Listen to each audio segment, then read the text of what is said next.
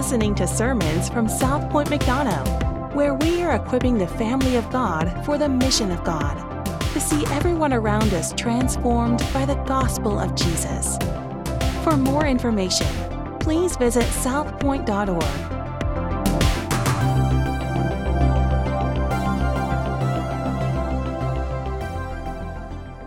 Psalm 63. We are in the middle of a series called Summer in the Psalms, and uh, we're walking through Psalms. And so that's pretty easy.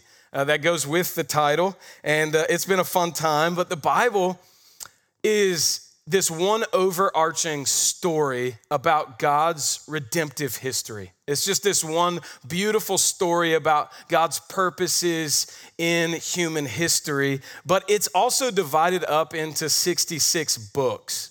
And maybe some of you are familiar with those books. They start with Genesis, they end with Revelation, and each of those books kind of fall into uh, a category or a type of writing, uh, a genre, if you will.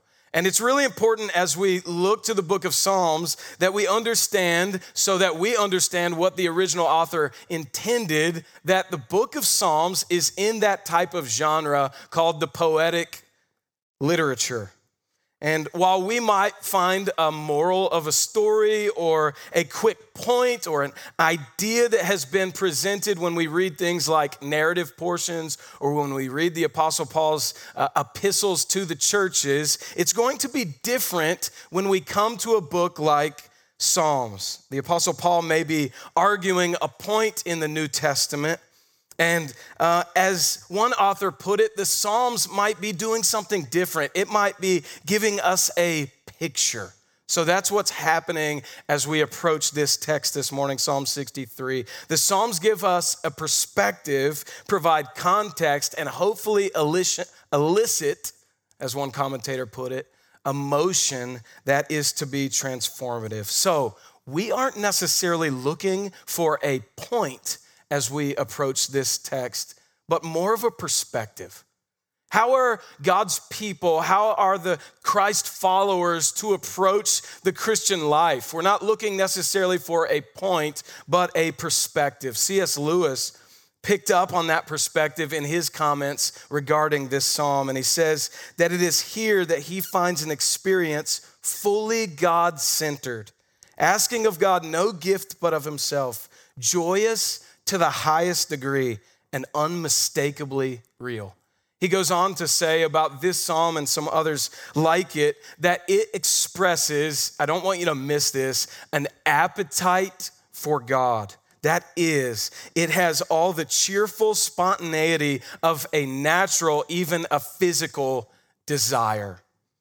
What we'll see together in this psalm is that David describes in this psalm a desire for God that doesn't wane when the difficult times come. We do not always desire God that way, though, do we? You might find yourself in the midst of a difficult time today, and you would say, I am not able to resonate with this psalm in the way that I would like to, and that's okay. You're welcome here this morning, and I want us to be together as we walk through this psalm. We're often distracted by our circumstances or led astray by alternative desires and appetite, and some of those things seem much louder than what we know our desire for God might should be. So, what is Psalm 63 for? Psalm 63 is not so that we could read it and we could think, man, I must have a faith like David. And if I don't have a faith like David, then I am a terrible Christian. How am I going to get a desire like this? No, Psalm 63 comes in and it helps us to reorient our lives and our desires and our appetites around the living God. That is the point of Psalm 63. Remember, we aren't looking for a point this morning, but more of a perspective. So perhaps an overarching question might help us uh, put this whole passage into context and work towards that end. The question is this How can we develop an appetite for God that can withstand the desert? How can we, as the people of God, develop an appetite for God that can withstand the most difficult days? That can withstand a wilderness, and we'll find David there in our text this morning. I think David gives us three pursuits towards developing this kind of appetite. And the first pursuit is this a thirst for God. Now, first, I want us to gain some context. In the title of this psalm, if you look there in your Bible with me, it says probably something like this. This is a psalm of David when he was in the wilderness of where? Judah. When David was in the wilderness of Judah, and since he refers to himself as king in verse 11, it's most likely, we don't know for sure, but it's most likely the context is when David was fleeing from his own son. Anybody know? Absalom. This is likely the context that David writes Psalm 63 in. Absalom had re- rebelled from his father and he had attempted to take the throne away from his father, David. So David escapes. King David has been driven out of his own palace. He's been driven out of the city, out of the place of the worship of the people of God. He's been driven away from the temple, away from the Ark of the Covenant, and into the wilderness. In 2 Samuel chapter 15, verse 30, we see that David leaves all of these things barefooted and with his head covered as he head, heads to the Mount of Olives. Now, David, having every single comfort of his life removed from him, and with his own flesh and blood, his son Absalom against him, rebelling against him, trying to usurp his kingship, he begins to sing. Verse 1 Oh God, you are my God. Earnestly, or in some translations, early. I seek you. My soul thirsts for you. My flesh faints for you, as in a dry and weary land where there is no water. After everything has been ripped away from King David, after he has been driven away from the place and the people and the God and where he worships the living God, he says, Oh my God, you are my God. Earnestly, I seek you. When everything is stripped away, we see that David, the thing that David desired most, and who is that? God. When everything is stripped away, King David is left with God. This was a personal an intimate relationship. One commentator wrote First, there must be the consciousness of personal relationship. Oh God, thou art my God. And second, there must be earnest seeking after him. Early will I seek thee. Relationship must be established. Fellowship, the commentator says, must be cultivated. We see David having a relationship with God established. He says, My God, this is a personal and intimate relationship. It, it involved more than a religious exercise for David.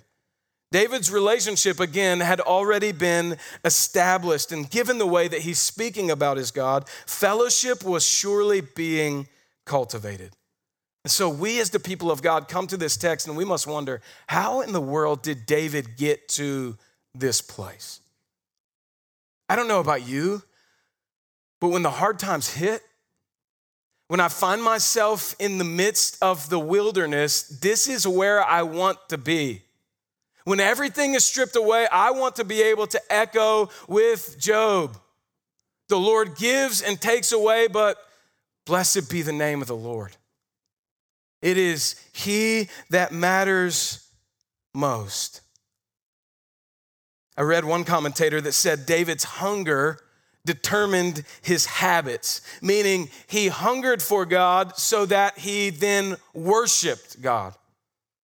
His circumstances weren't going to change the thing in which he most desired, and he recognized that. And I don't doubt that this is the case in David's life or for the Christian. I certainly know that to be true in my own life. But I also know the opposite to be true.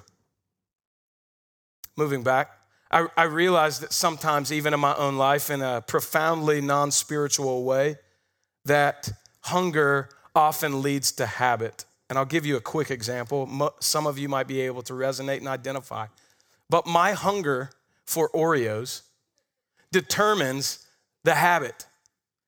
In that, when it is 10 o'clock at night and I have not yet gone to sleep, I walk into the kitchen and there are Oreos there sometimes. And when there are not, I'm very sad. But there are Oreos, and I grab them and I pour me a glass of milk and I sit there and I eat those Oreos. Whether good or bad, you can make all the judgment calls. You can look at me all you want. And You can see that that is true. My hunger determines my habit. But I also think in the Christian life, the opposite can be true as well. That sometimes our habits will begin to inform what we are truly hungry about. How much of David's habits informed his hunger? David begins to remember such habits. Look there in verse 2. He says, So I have looked upon you in the sanctuary, beholding your power and glory. You see, David remembers what it was like when he was back in his home city, when he was back among the people of God, when he was before the ark. Behold your power and glory. He remembers what it was like to worship the Lord in his sanctuary. It had been a regular rhythm in David's life. He states that God's steadfast, continual, faithful, covenant, hesed love is better than life itself. And because of that, he will do three things. Verse three, we see that he'll praise God with his lips. He'll bless God as long as he lives, and he will lift up his holy hands. Verse 4. David's worship of the Lord continues beyond the corporate gathering. I want you to not miss that. It's not less than, being a part of the corporate gathering, but it is not only worship with the people of God before the living God. This is a part of the habits that have informed his hunger. John Chrysostom who's often referred to as Golden Mouth because he had such an ability to preach. He was one of the early church fathers. He, he said that among the primitive Christians, the early church, it was decreed and ordained that no day should pass without the reading of this psalm. No day should pass. And as I read through Psalm 63, I have to wonder why. Why was this psalm ordained and decreed that we would read this every single day? Is it because every day is so difficult? Is it because every single day is in a wilderness? I hope not. Maybe you feel like it's been like that lately. But I think it's because even in the calm, we are to plan for the difficult especially in the calm, we are to plan for the desert. Do you hear that? When things are going well, the Lord has given us a moment of reprieve so that we can plan for the difficult days to come. Why? Because perhaps it is that we are to habituate that which we know to be true, good, and right. We're to make those things part of who we are. Charles Spurgeon said this Learn from this and do not say, I will get into communion with God when I feel better, but long for communion now. It is one of the temptations of the devil to tell you not to pray when you do not feel like praying. Pray twice as much then. I think we could all resonate with that statement in that there never seems to be the right day. There never seems to day, the day that comes when you say, I'm going to finally start praying again. I'm going to finally start picking up with the fellowship that I once had, sweet fellowship with God.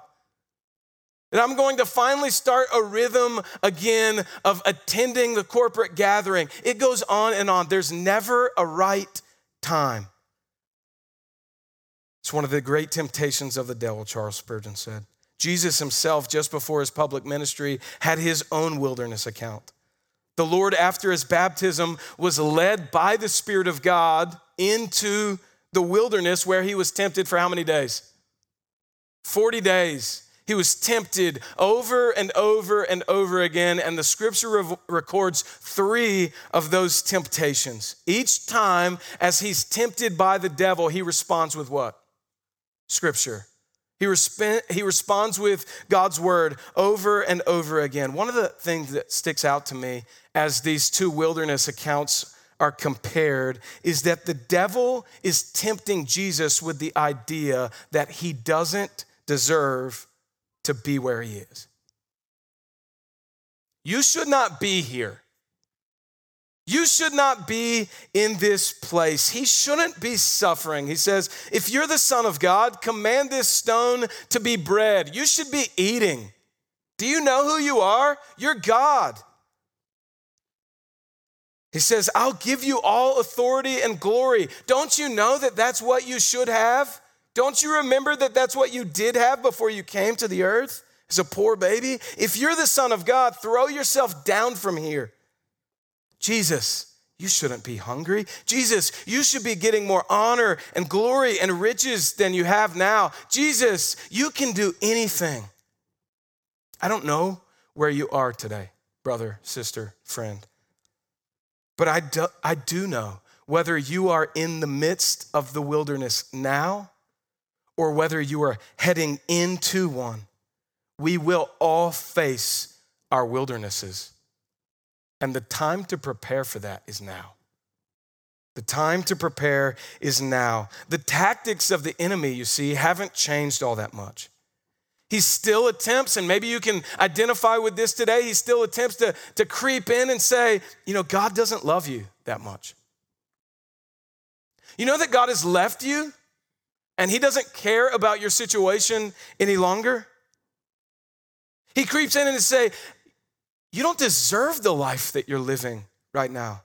You deserve so much more. God is holding out on you. He's keeping all of his goodness and glory and honor and riches from you. You should be receiving a lot more from your family. You should have a lot better friends. You should have a lot better church members. Your boss should be a lot better to you. Your coworkers. It goes on and on and on. You should not be suffering. I thought you were a child of God. Doesn't God love his children? You must not be one of them. And the wilderness comes. And when the wilderness comes, we will respond in the way that gives us what we most desire. When the wilderness comes, we will respond in the way that gives us what we most desire. Christ Jesus had a vision for his people to be with them. He knew what was before him, you see.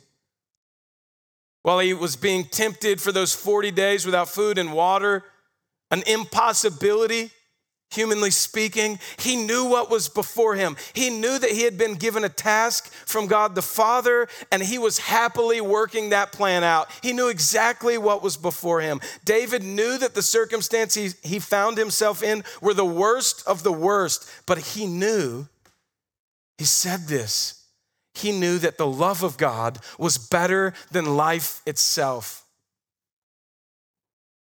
Friend, again, how can we develop an appetite for God that can withstand the desert? David says we thirst for him. You say, but Pastor Chris, I've tried thirsting for God and it doesn't work. Perhaps that's true. And so, along with the psalmist, I might lovingly ask, what are the things that you have allowed in your life that are teaching you, habituating you as to what life really is. So you might, with your definition of life, be able to say, I've tried everything. I've gone to church, I've read the Bible, I've prayed, I've done every religious exercise I've ever heard. I've even tried journaling. Guys are like, I haven't, not all of us have tried that. I've, I've almost tried everything you can possibly imagine, and still I don't have the rest and desires that I think that I need. And I would wonder again, what is it that you have allowed in your life that has been teaching you what life really is. You see, it's going to be very difficult. Hear this carefully. It's going to be very difficult, you see, to immerse yourself in every single thing that the world has to offer. And I don't speak of this like a curmudgeon preacher of old, okay? Hear this. But it is going to be very difficult for you to give yourself away to everything that the world has to offer. All of its music, every bit of social media, all of the podcasts, and then come away from every bit of it and say, I have no idea why this life with God isn't working because you've allowed everything that the world has to offer teach you what life is. God, in His kindness, is saying, I am life. Jesus Christ comes on the scene several thousand years later and says, It is me. I am who you've been thirsting after. I am life. Life is found within me. There's an enemy who's working to see your definition of life changed, and he will use your habits to do it. For King David, his habits had informed his hunger. Don't miss that. When the, when the wilderness comes, it always exposes desire, but don't lose heart. Because you might find yourself in the midst of a wilderness and you would say, Chris, I, I want that to be true. I desire that to be true, but I'm just not there. The beauty of the gospel is that this is a model on how we are to develop an appetite for God that can withstand the desert. But Christ comes on the scene as this very fulfillment. And those of us who are clinging by faith to Christ Jesus, we have been given his Holy Spirit, who is then conforming us into his image, who is continually shaping his desires into us, who is restoring our desires back to the way that they were originally designed, all for God. Pastor John Piper writes The deepest longing of the human heart is to know and enjoy the glory of God. We were made for this. Your habits may have given way to every single thing that the world offers. But if you are in Christ, you absolutely know that there is something much more, much deeper. Let me pause to acknowledge that I am pastorally and personally aware that there are many of you in our small fellowship that are in the midst of the wilderness. I know that to be the case. I was sat with a mom this week who lost her 18 year old daughter by a car this week. Her kids are having to deal with the effects of it. There were countless people in our small fellowship that were in the hospital, some thinking that they had blood clots in their lungs, some are awaiting surgeries, open heart surgery. I know that many of you are in the wilderness wondering if your kids are ever going to return to the faith. It's not lost on me. It's not lost that we approach Psalm 63 and we say, Oh God, this is my great desire, but I just don't feel it right now. We can acknowledge that together and be here with one another knowing that the Lord is in our midst. I also say those things to say, those of you who find yourself in the midst of the wilderness as well, as small as your faith might seem, as little as it might feel. Not that you would be used in this way, but your faith is a great testament to the God that we serve that you would hang on, that you would cling to Christ, and that your faith has kept you enduring in the midst of the wilderness. The first pursuit of the Christian in developing an appetite for God in the wilderness is thirsting for God, and the second is finding satisfaction in Him. God delights in the prayers of His children. We're commanded in Philippians chapter 4, verse 6 to make our request known to God in this way. So, David when he finds himself in the wilderness running from his rebellious son who is trying to take over his kingdom, he has every reason to ask God for help, and yet he doesn't. He simply reflects upon who God is and the ways in which he has come to rescue in the past. He says he remembers how God has helped him, and he implied, So, of course, he'll help me again. And as David remembers, he says, verse 5 My soul will be satisfied as with fat and rich food. My mouth will praise you with joyful lips. The Apostle Paul continues in Philippians chapter 4, saying that he has learned in whatever situation he is in to be content he goes on to say that he knows what it's like to be brought low. He knows how to abound. In any and every circumstance, he said, he's learned the secret of facing plenty and hunger, abundance and need. And then he writes the familiar verse, Philippians chapter 4, verse 13 I can do all things through Christ who strengthens me. Isn't it interesting that one of the greatest heralds of the Christian faith, the Apostle Paul, had to learn how to be satisfied? It wasn't just given to him by osmosis. It didn't just appear to him on the road to Damascus as he was converted by that great light in the midst of the great light. It's something that the Apostle Paul, one of the greatest men in Christian history, had to learn.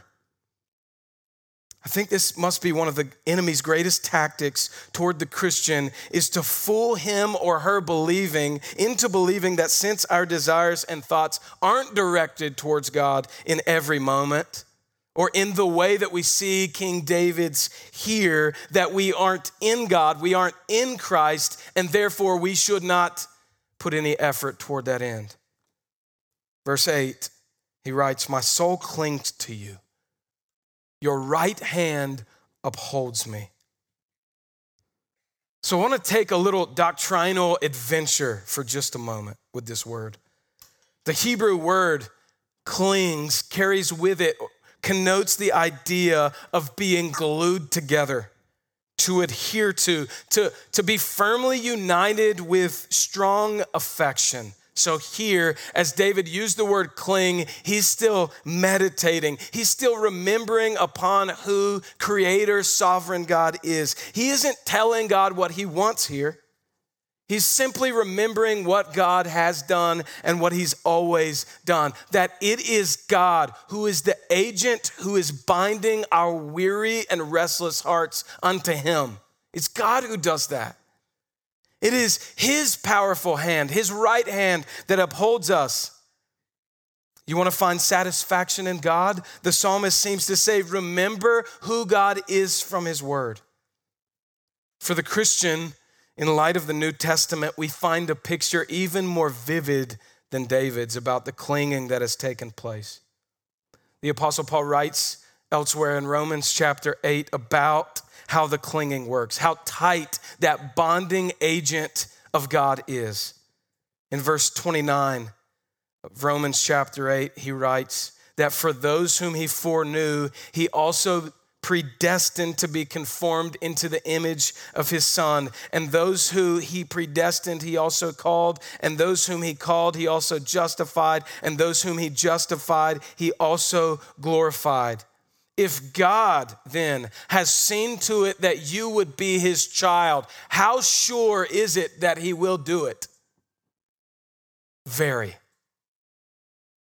We should be completely sure because it is God who is acting as the bonding agent. It is God who sees to it that what he wants to accomplish will happen. And there's more. This clinging comes with the most beautiful promise, one that we need so desperately in those wilderness days. He writes at the closing of that same chapter, Paul does, For I am sure that neither death nor life, nor angels, nor rulers, nor things present, nor things to come, nor powers, nor height, nor depth, nor anything else in all creation will be able to separate us from the love of God in Christ Jesus our Lord. Now that is clinging. And in that, we understand why David, in the midst of the wilderness, has this overwhelming satisfaction in God that is not just limited to his sanctuary, to God's sanctuary. It is given to him for all of his life, for all time. John Calvin wrote this There are some people who are religious, are religious on the exterior, but they lack a true knowledge a true saving knowledge of God. And the closer they are to religious ceremonies, the more spiritual they feel and the more they seem to long after God. But remove them from those religious ceremonies, and their zeal for God vanishes and considering what it looks like to develop an appetite for God that can withstand the wilderness, the question that we must ask ourselves is this What does our spiritual life look like apart from the corporate gathering of God's people? What does it look like?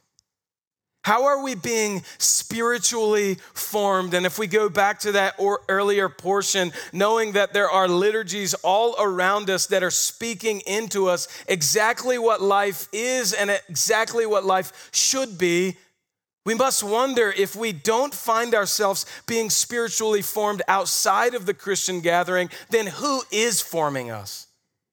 What is forming us? David didn't fumble himself into being satisfied with God as though he was the finest of foods. He didn't just find himself there one day. The wilderness exposed his true desires, you see. But don't miss this it didn't form them. His true desires did not all of a sudden get formed when he found himself in the darkest of days. They had already been formed. So when the wilderness hit, David's true desires were exposed for what they are. God was his deepest longing. He already had a re- regular rhythm of remembering God.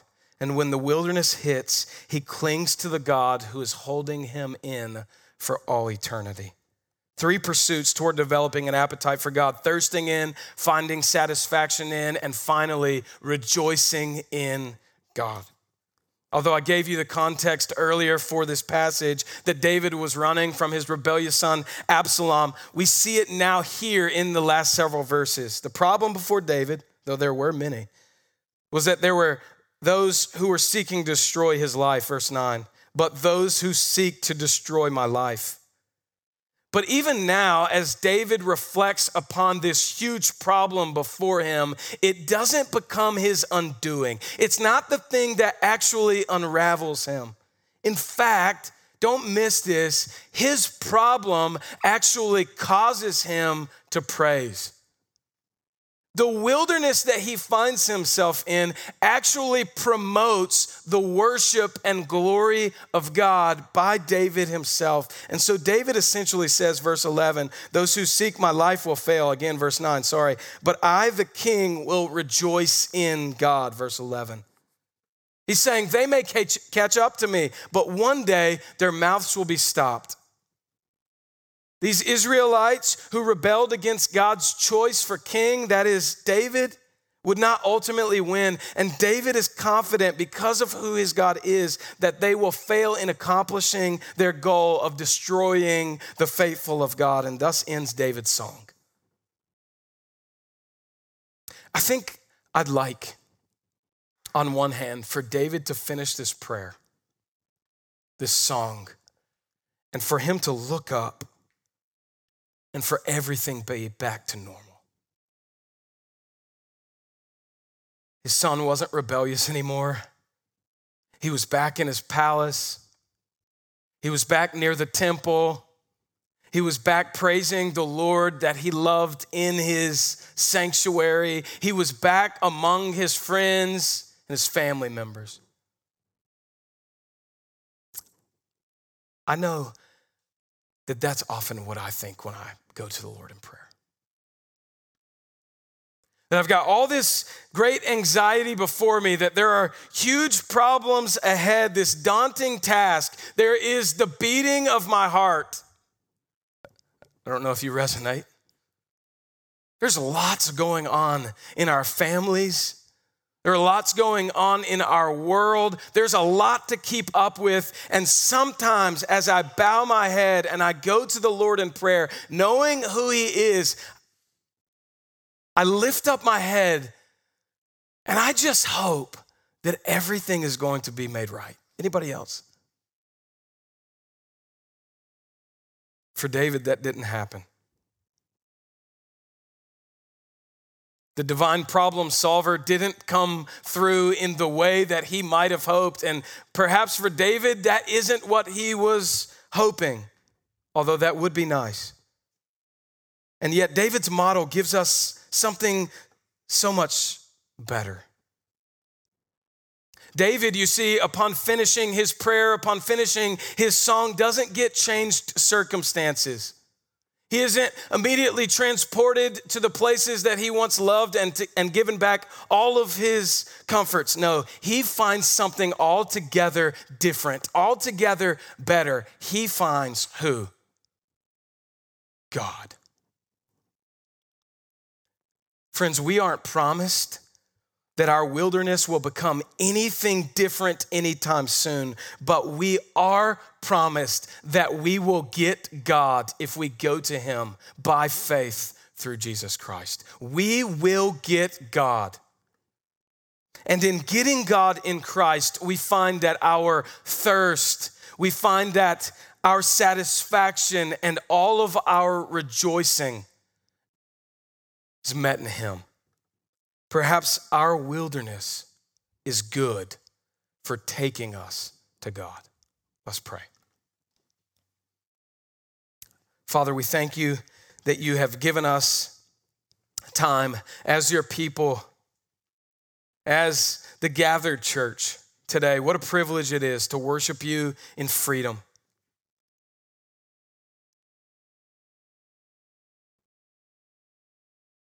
God, we thank you that you have given us the opportunity to look to your word, to see the example of King David, to see as he finds himself in the midst of the wilderness that all hope is not lost. In fact, while he's there, he doesn't even ask for help. We see that he prays. He remembers your great character, that you are a God in whom he can trust. It is you, God, in whom we thirst. It is you, God, who satisfies us completely. It is you, God, in whom all our rejoicing lies. So, God, we pray right now that if it is for us, a time of plenty, a time of much, a time of abounding. God, that you would help us to prepare now for the wilderness that might come in the future, and that if we are in the wilderness and when we find ourselves in the wilderness, that our wilderness might be good for taking us to you. Help us, God. Help us train our desires. Give us a great appetite for you that can withstand the darkest of days, the deepest of pains the most difficult trials, would we look to you as our keeper, as our helper, one who we can enjoy in Christ Jesus forever. It's in his name that we pray. Amen.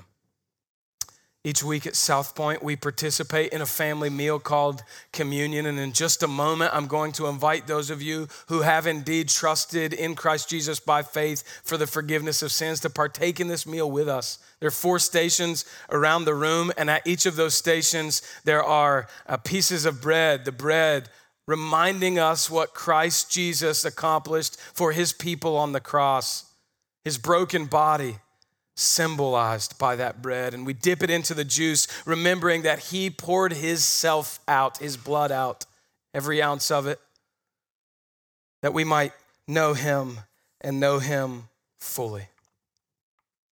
On the night of Jesus' betrayal, before he went to the cross to be crucified, he was praying in the Garden of Gethsemane. And he prayed knowing that in the hours to come, he would be crucified. A terribly painful death, a public, humiliating death. And as he prays, he prayed, Father, if you are willing to remove this cup from me, nevertheless, not my will, but yours be done. Jesus was so in so much agony that night that the scripture tells us that the sweat began to look like great drops of blood. Just like King David as he began to pray, and as he sang this song to God. Jesus, too, was in so much agony that the scripture says his sweat, again, looked like great drops of blood, and his prayer then didn't remove what was before him, but it certainly took him to his Father. And so he went. And he died a death on the cross according to the will of his Father, and he took upon himself the sin debt of every single person who would ever believe in him by faith. And in believing in his name, the scripture testifies that we can have full assurance, forgiveness, of sins, and we can have life in Him forever in His grip. Held together, we saw this morning, by a bond tighter than any glue found upon planet Earth, the strongest of glues, upheld by His right hand. And by His Spirit, we are being conformed, taught, trained how to grow an appetite for God that can withstand the wilderness. Family, if you are in Christ, come and partake in this meal.